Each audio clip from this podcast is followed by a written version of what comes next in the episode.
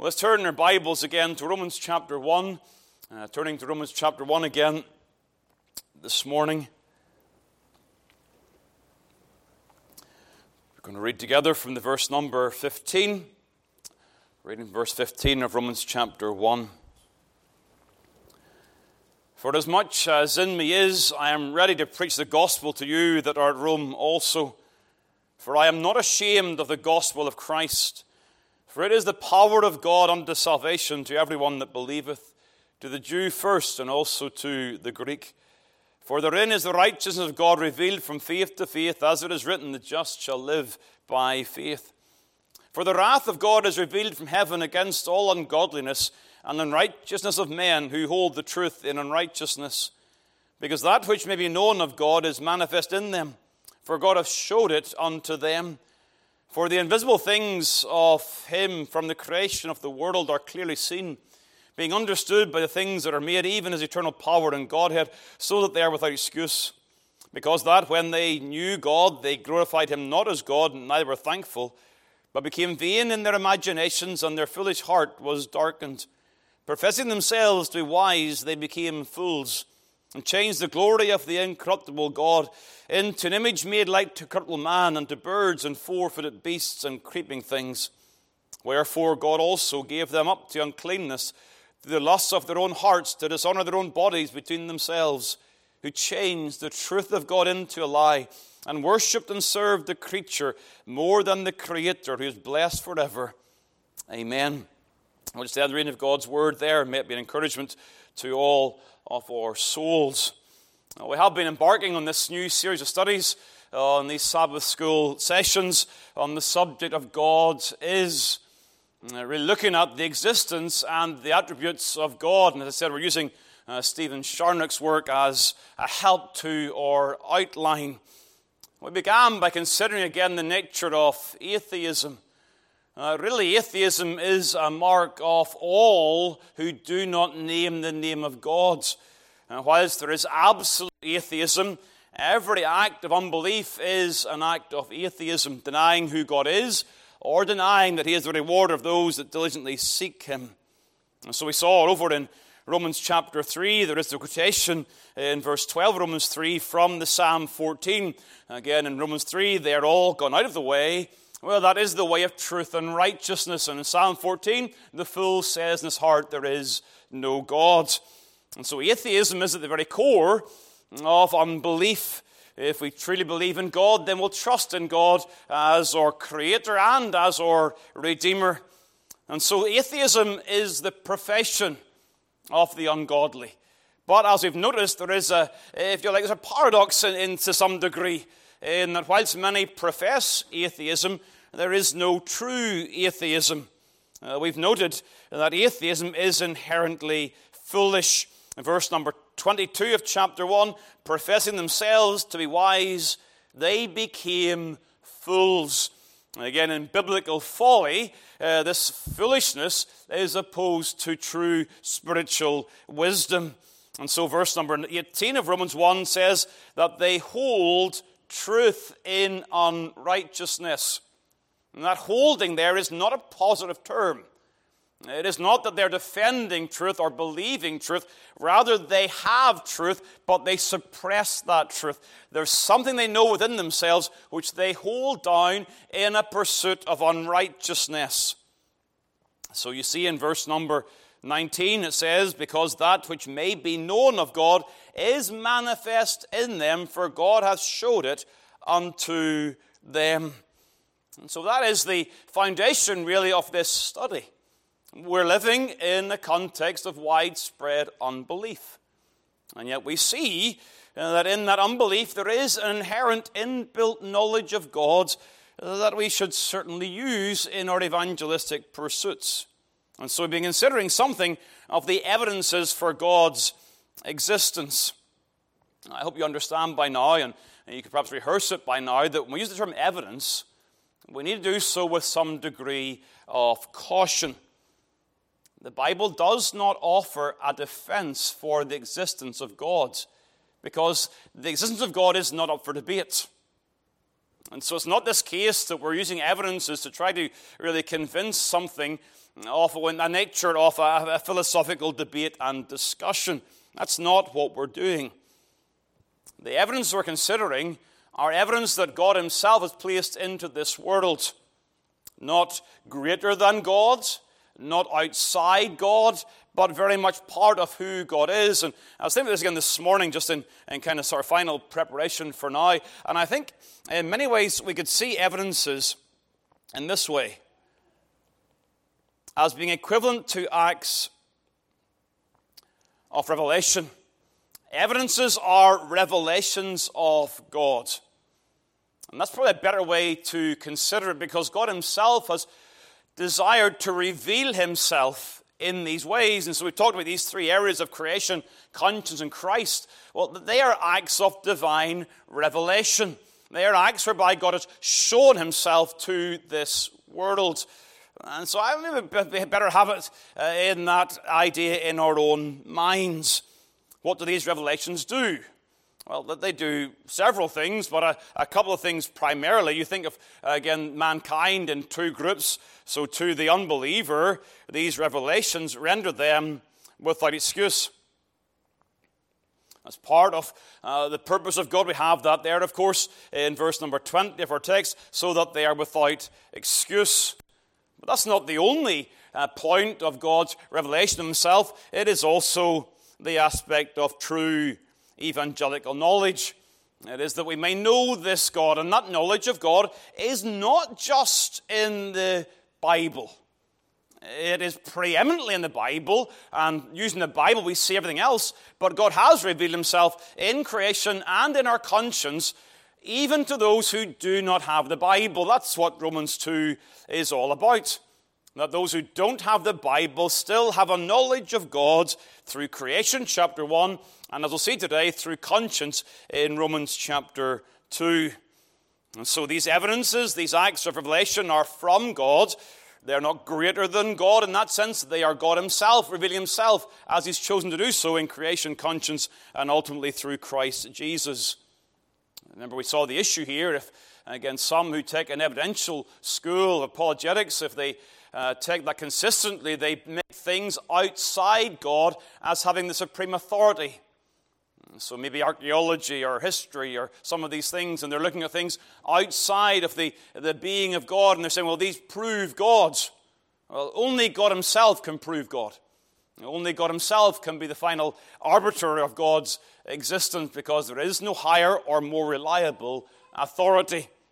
And so we've seen these things, and it is, of course, our uh, our responsibility to persuade men of truth, all truth. Again, we had this discussion regarding apologetics.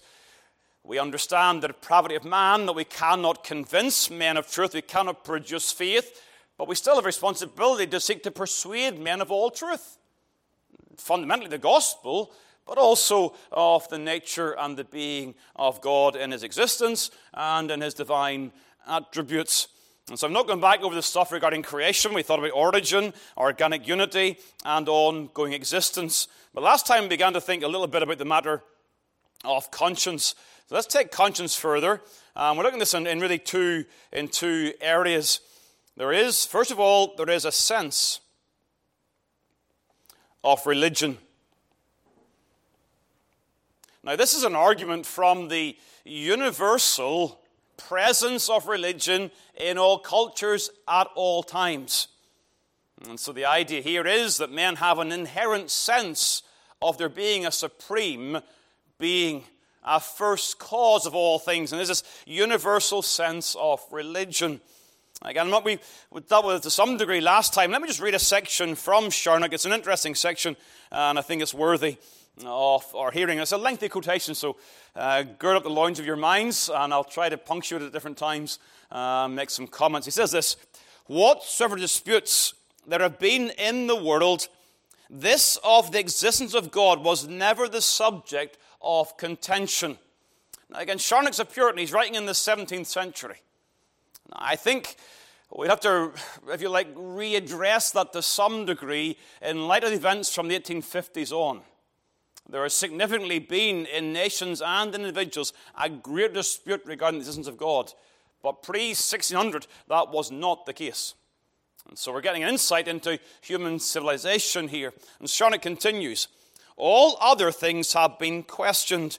What jarrings there were among philosophers about natural things. Into how many parties were they split? With what animosities did they maintain their several judgments?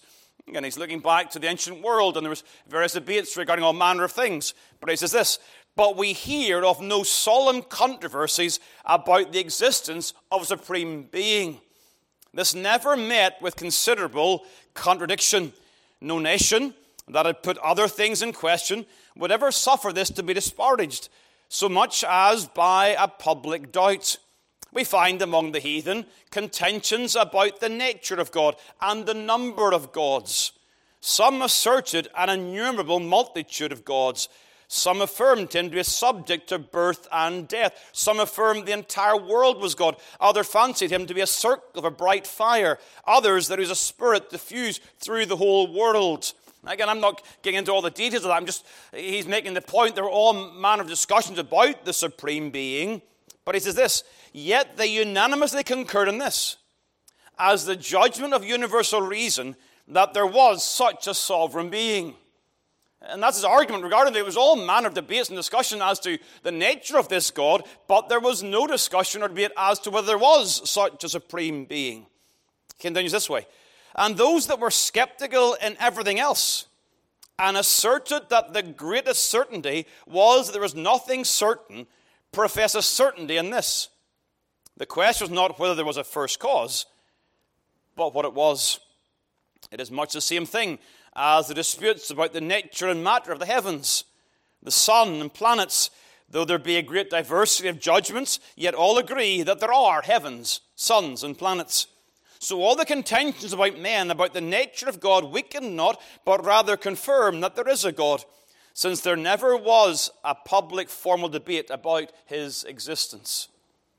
So Charnock's reviewing the previous centuries millennia. He's looking back over the years and seeing the universal presence of a statement there was a God in pagan nations as well as in the Judaistic religion. In all of these things, there was a universal consent that there was a God. Now, I say, I think in our day we have to uh, redefine some of that language in the absolutes. Clearly, there have been nations that have sought to expunge from people's imagination any thought of the being of God. And they've sought to exist without there being a supreme being. It's also clear, of course, in the advance of evolutionary thought, that there are many in the academic world who question the being of God, that there is such a thing. But there's never been an answer there's no answer as to the historical nature of religion in all societies. Nobody's answered that. Where did it come from? Who decided it? And so you say, well, it was about tradition. Well, tradition starts somewhere. So who was the first person to start the idea of God? Why did they do it? And you go back all through the time, and there's no documentation ever to see. Well, this was the this was point zero in humanity's existence when they said now's a good time to start the story about God. There's no answer to that. And of course, there's also no answer to the first cause of all things. And so, even though people still deny God, this sense of religion is an evidence that there is indeed a God. Now, it does not define who God is, the nature of God, all those things. And we see that revealed uh, particularly in the scriptures in the person of Christ Jesus. Okay, you clear on that? That's it's a big concept, but I want to uh, leave it there for the last 10 minutes or so. Okay, let's move on then. The second thing in terms of conscience is what I'm going to term a sense of right. This idea of a sense of right. We could term this in terms of morality. There is a recognition of morality. Romans 2, verse 15. Turn across there, please. Romans 2, verse 15. Now let's read from verse 14. For when the Gentiles which have not the law, as referring to the Old Testament scriptures, do by nature the things contained in the law, these having not the law are a law unto themselves. So this is referring uh, to the Old Testament scriptures, but perhaps even more narrowly to particularly the moral law in the Ten Commandments. But continues, which show the work of the law written in their hearts, their conscience also bearing witness, and their thoughts the meanwhile accusing or else excusing one another. This is a biblical definition of the human consciousness an awareness of conscience within the natural heart of man that exists without the presence of Scripture. But the point of the verse is that man's conscience corresponds to Scripture. That's the point. It's not that a vague consciousness, it is that what you see in human consciousness corresponds to the nature of divine revelation. And it's not that they look at Scripture or hear about Scripture and decide that's a good idea. It's inherent within man without any actual knowledge of the law of God as is revealed in the Word of God. It's an inherent sense of right. Now, something to do, just if we can pause for a moment or two in this regard, uh, we should see the verse 15 where it says, The work of the law written in their hearts is not the same thing as is described in the New Covenant. I just want to clarify this. I don't want any confusion regarding this matter. So turn back, please, to Jeremiah 31. This, if you like, it's a sideline, okay? It's not part of our defense, uh, but it's just an important thing to remember when you come to that text in Romans chapter 2, because if you confuse this, you get this idea that men have an inherent ability to keep the law. That's not what it's saying in Romans 2 the new covenant does give a promise of men being given the ability by God not only to know the law of God, but to do the law of God. It's different. So, Romans, sorry, Jeremiah 31, verse 31 Behold, the days come, saith the Lord, that I will make a new covenant with the house of Israel and with the house of Judah. And one of the promises, verse 33, I will put my law in their inward parts and write it in their hearts. And again, there are some who see the parallel between Jeremiah 31 and Romans 2, and then lead to the idea that, well, part of human conscious, or the human, the, the human faculty of conscience, is that they therefore have this law in their hearts by God in covenant grace. That's not the case. What's being said in, in Jeremiah 31 is that God is putting in the new heart of individuals the ability to keep the law of God. Now, you see that when you can correspond uh, various other passages. Look at Jeremiah 32. Jeremiah 32 and the verse number 39. Again, this is again a parallel reference in terms of these covenantal promises. Jeremiah 31 refers to the heart. Jeremiah 32 says, And I will give them one heart and one way, that they may fear me forever. Now, now we know from Romans chapter 3 that the natural man, there is no fear of God. And so here we're seeing a, a reference to a, a change in man's heart that leads them to have a proper fear of God for their good. Again, verse number 40 I will put my fear in their hearts. And what's the purpose? That they shall not depart from me. That part of God's working in grace is this new heart whereby we fear God and we live in a life of covenantal loyalty in obedience to his law. You know, you go across to Jeremiah 36, or sorry, Ezekiel 36, sorry, Ezekiel 36.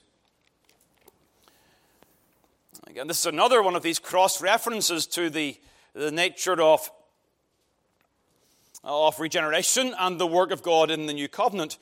Ezekiel 36, the verse number 20, the verse number 20, 23.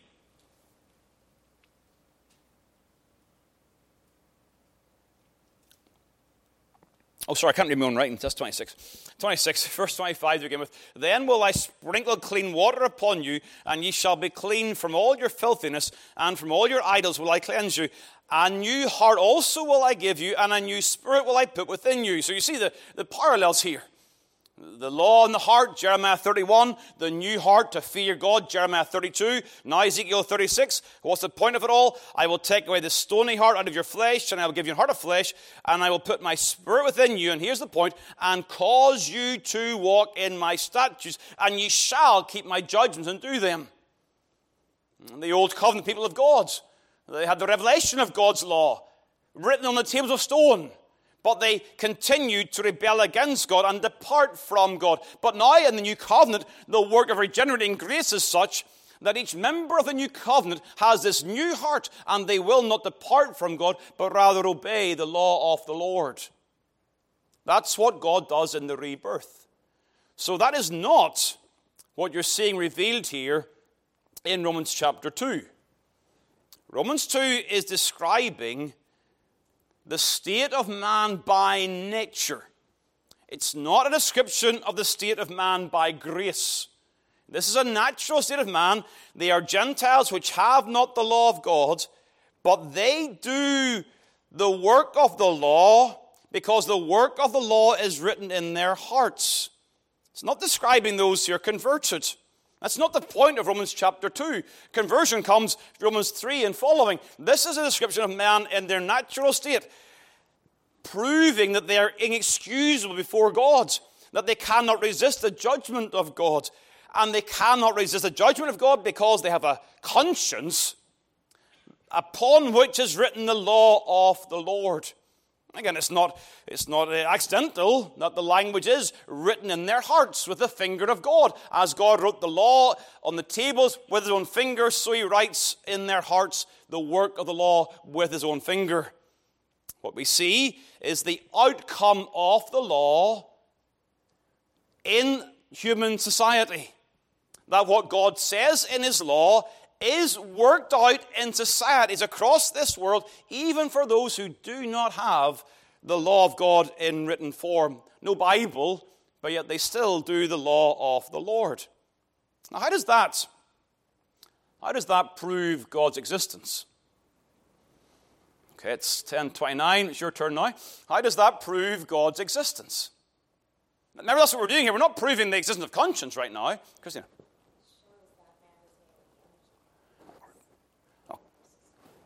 Okay, so man's in the image of God, absolutely. Yeah, the image of God is there. That's part of it. Yep. Yep, Sean.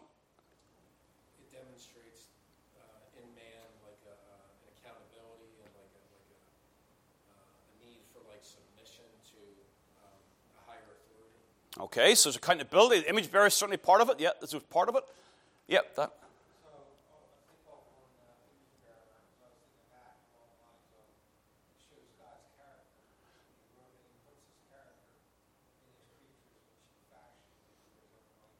Yeah, we, we can work backwards from that. Certainly, we can see from the law that man uh, works out in society. We can see God's character. Of course, it reveals God's character. But something more fundamental. Okay, let, us let, let's say somebody comes to your home. Okay, and you've a you've a rule in your home that you cannot wear shoes in the living room carpet. Okay, so you've got to come to your house, and so visitors come to the house, and your four-year-old they, they come to the, they come, the visitors, and say, Take your shoes off. Okay? Take your shoes off.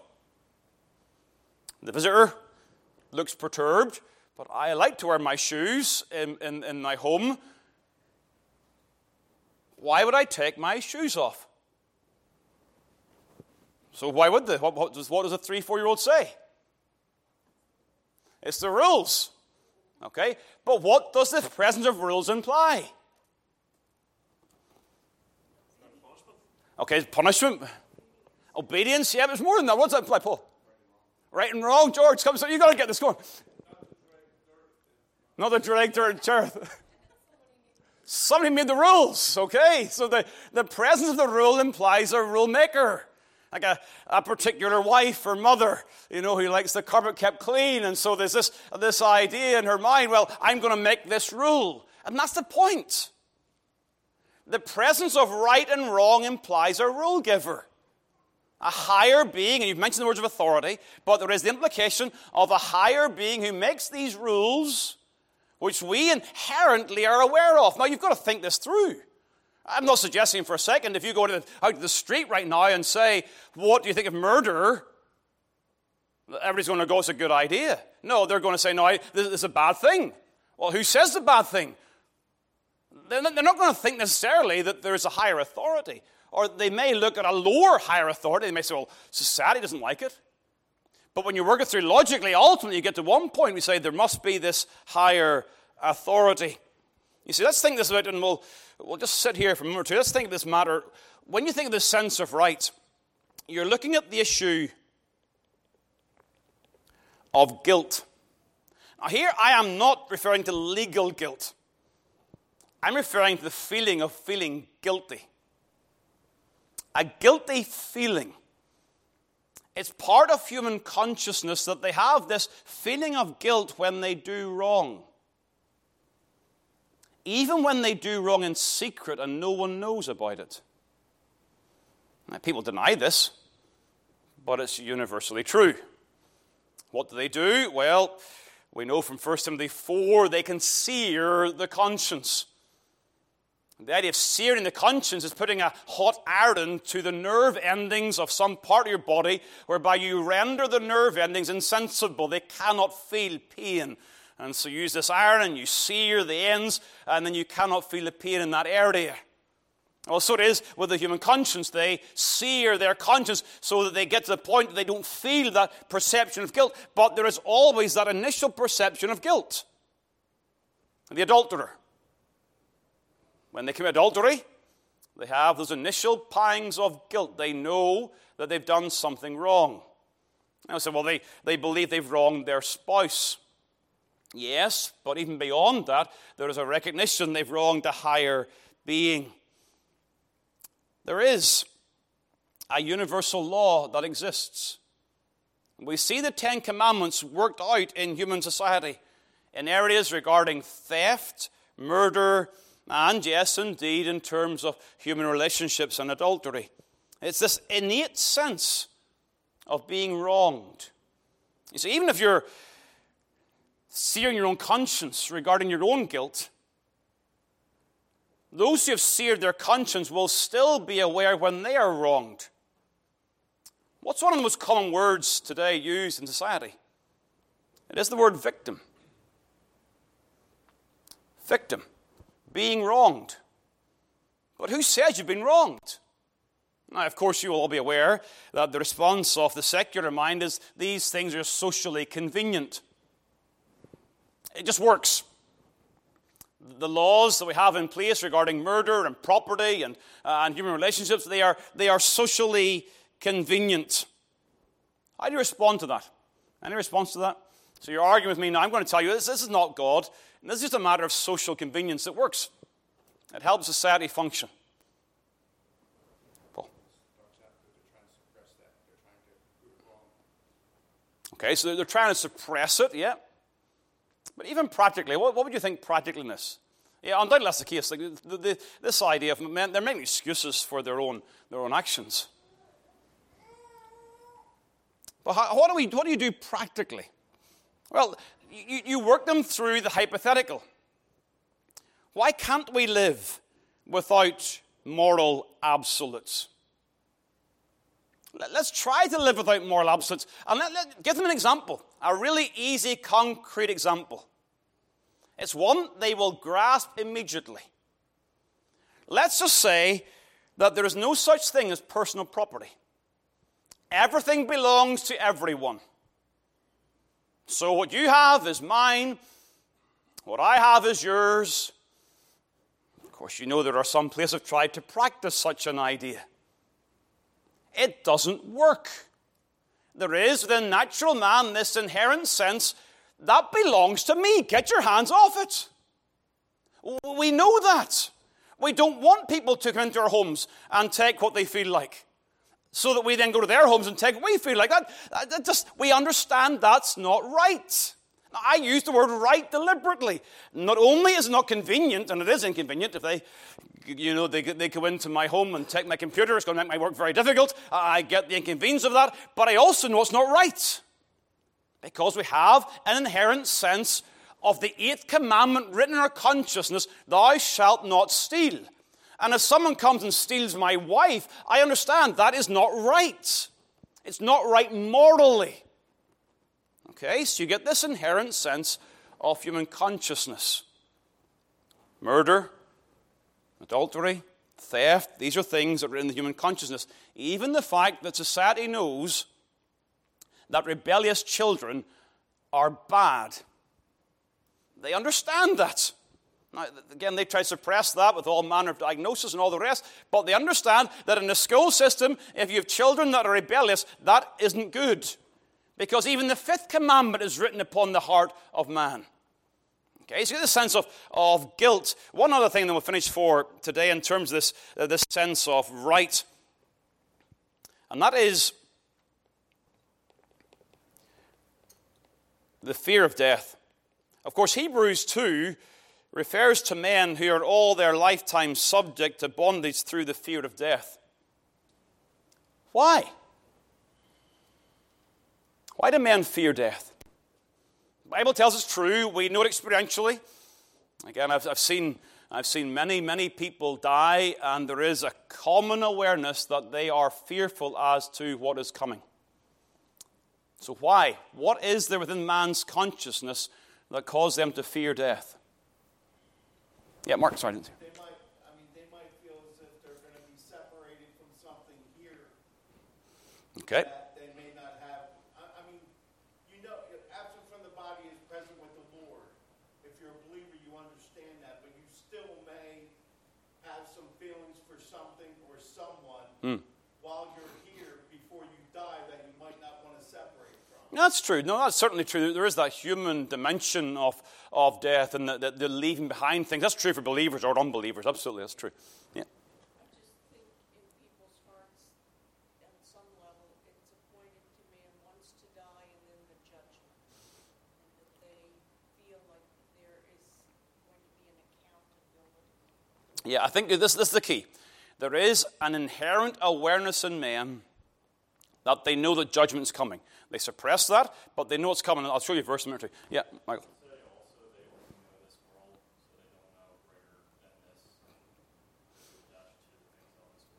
Yeah, there's a fear of ignorance, isn't there? There's, these are so the human dimensions of, of, of, fear of death, I think, are true. There's a separation issue. Perhaps you're, you know, you're, you're a young grandparent and you don't leave the grandchildren. There's that separation issue that certainly would, would, would fear death. There's the entering of the unknown. You know, that happens in any situation. You go into a dark room, you don't know what's coming around. There's those human dimensions, those really psychological dimensions when it comes to fear of death. But there's more than that. There's this inherent awareness of judgment that man suppresses. Now, how do I know that? Romans 1:32. This is describing again those who have no time for God. They've been given over by God. They've been abandoned. They've been, if you like, it says several times, for this cause God gave them up. All these terms of, of reprobation and abandonment. But it says, verse 32, who knowing the judgment of God that they which commit such things are worthy of death, not only do the same, but have pleasure in them that do them. There is an inherent knowledge of the judgment of God that leads men to fear death. And when you put all this together again, how does this have some sense of an evidence or a revelation of the being of God? Well, it is because the presence of law, the presence of guilt, the presence of judgment implies the presence of a lawgiver. An ultimate lawgiver, it is, of course, God. And when Christ comes, we see the being of God revealed in the person of the Savior. So we've got these two areas so far the area of creation and the area of conscience. As two lines of divine revelation that give evidence of the being of our great and holy God. I won't go any further today. Any final comments or questions? We'll leave it there for now. Yeah, Dan. I just wanted to say, backing up to the first thing about people do what they do. Um, it's like we're living in the book of Judges right now. I see people like these liberal uh, states, people when they're putting out all these riots and stuff, people just go and take stuff. It, it just, it's just complete chaos. Everybody did what was, what was right in their own eyes. And we're living in that now. And we think, God, I get Yeah, that's true. So everyone does right in his own eyes. You know what's interesting in this, in terms of social commentary? You have people doing what's right in their own eyes. This, if you like, there's this minority within society who are determined to do the worst things they can possibly do, and it's a minority. Do you know what the majority think? Who have no time for God and no time for Christ, will not be in church today? the majority of society think that's wrong. They have a human consciousness that they are aware that is wrong. It's one of the features, and people deny it. And so you get to the point, well, how many murders does someone have to do before they're declared to be wrong? Oh, you know, this person's really wicked. They've committed five murders six murders. No, we all understand. It's one, one's enough. And yes, again, there are contradictions. The fall has brought all manner of contradictions in human society. But still, in a majority who do have, have no time for Christ or church, they will still stand before you and say, That is wrong. And you say, Who says so? Who says so? And the, the only answer that's consistent in that is that there is a divine supreme being who says so. Well, let's pray to that supreme being, or God in heaven, seek his face for his blessing. We praise his name that not only has he shown himself in creation and consciousness, but in Christ. And so we know him to be a God of loving kindness and mercy. He's changed our hearts. He's granted us the law in our hearts to do his will. And let's praise his name again today. Heavenly Father, thank you for this time in the Word. Bless it to our understanding. Help us to grow in our convictions regarding the perfection of your being. And as we see these days when mankind is so confused, help us, O Lord, to show them that they're suppressing truth, they're holding down truth, and rather Christ is the way, the truth, and the life. May we make Christ known, and may sinners run to him and be gloriously saved. Bless our time of worship this day. In Christ's name, amen.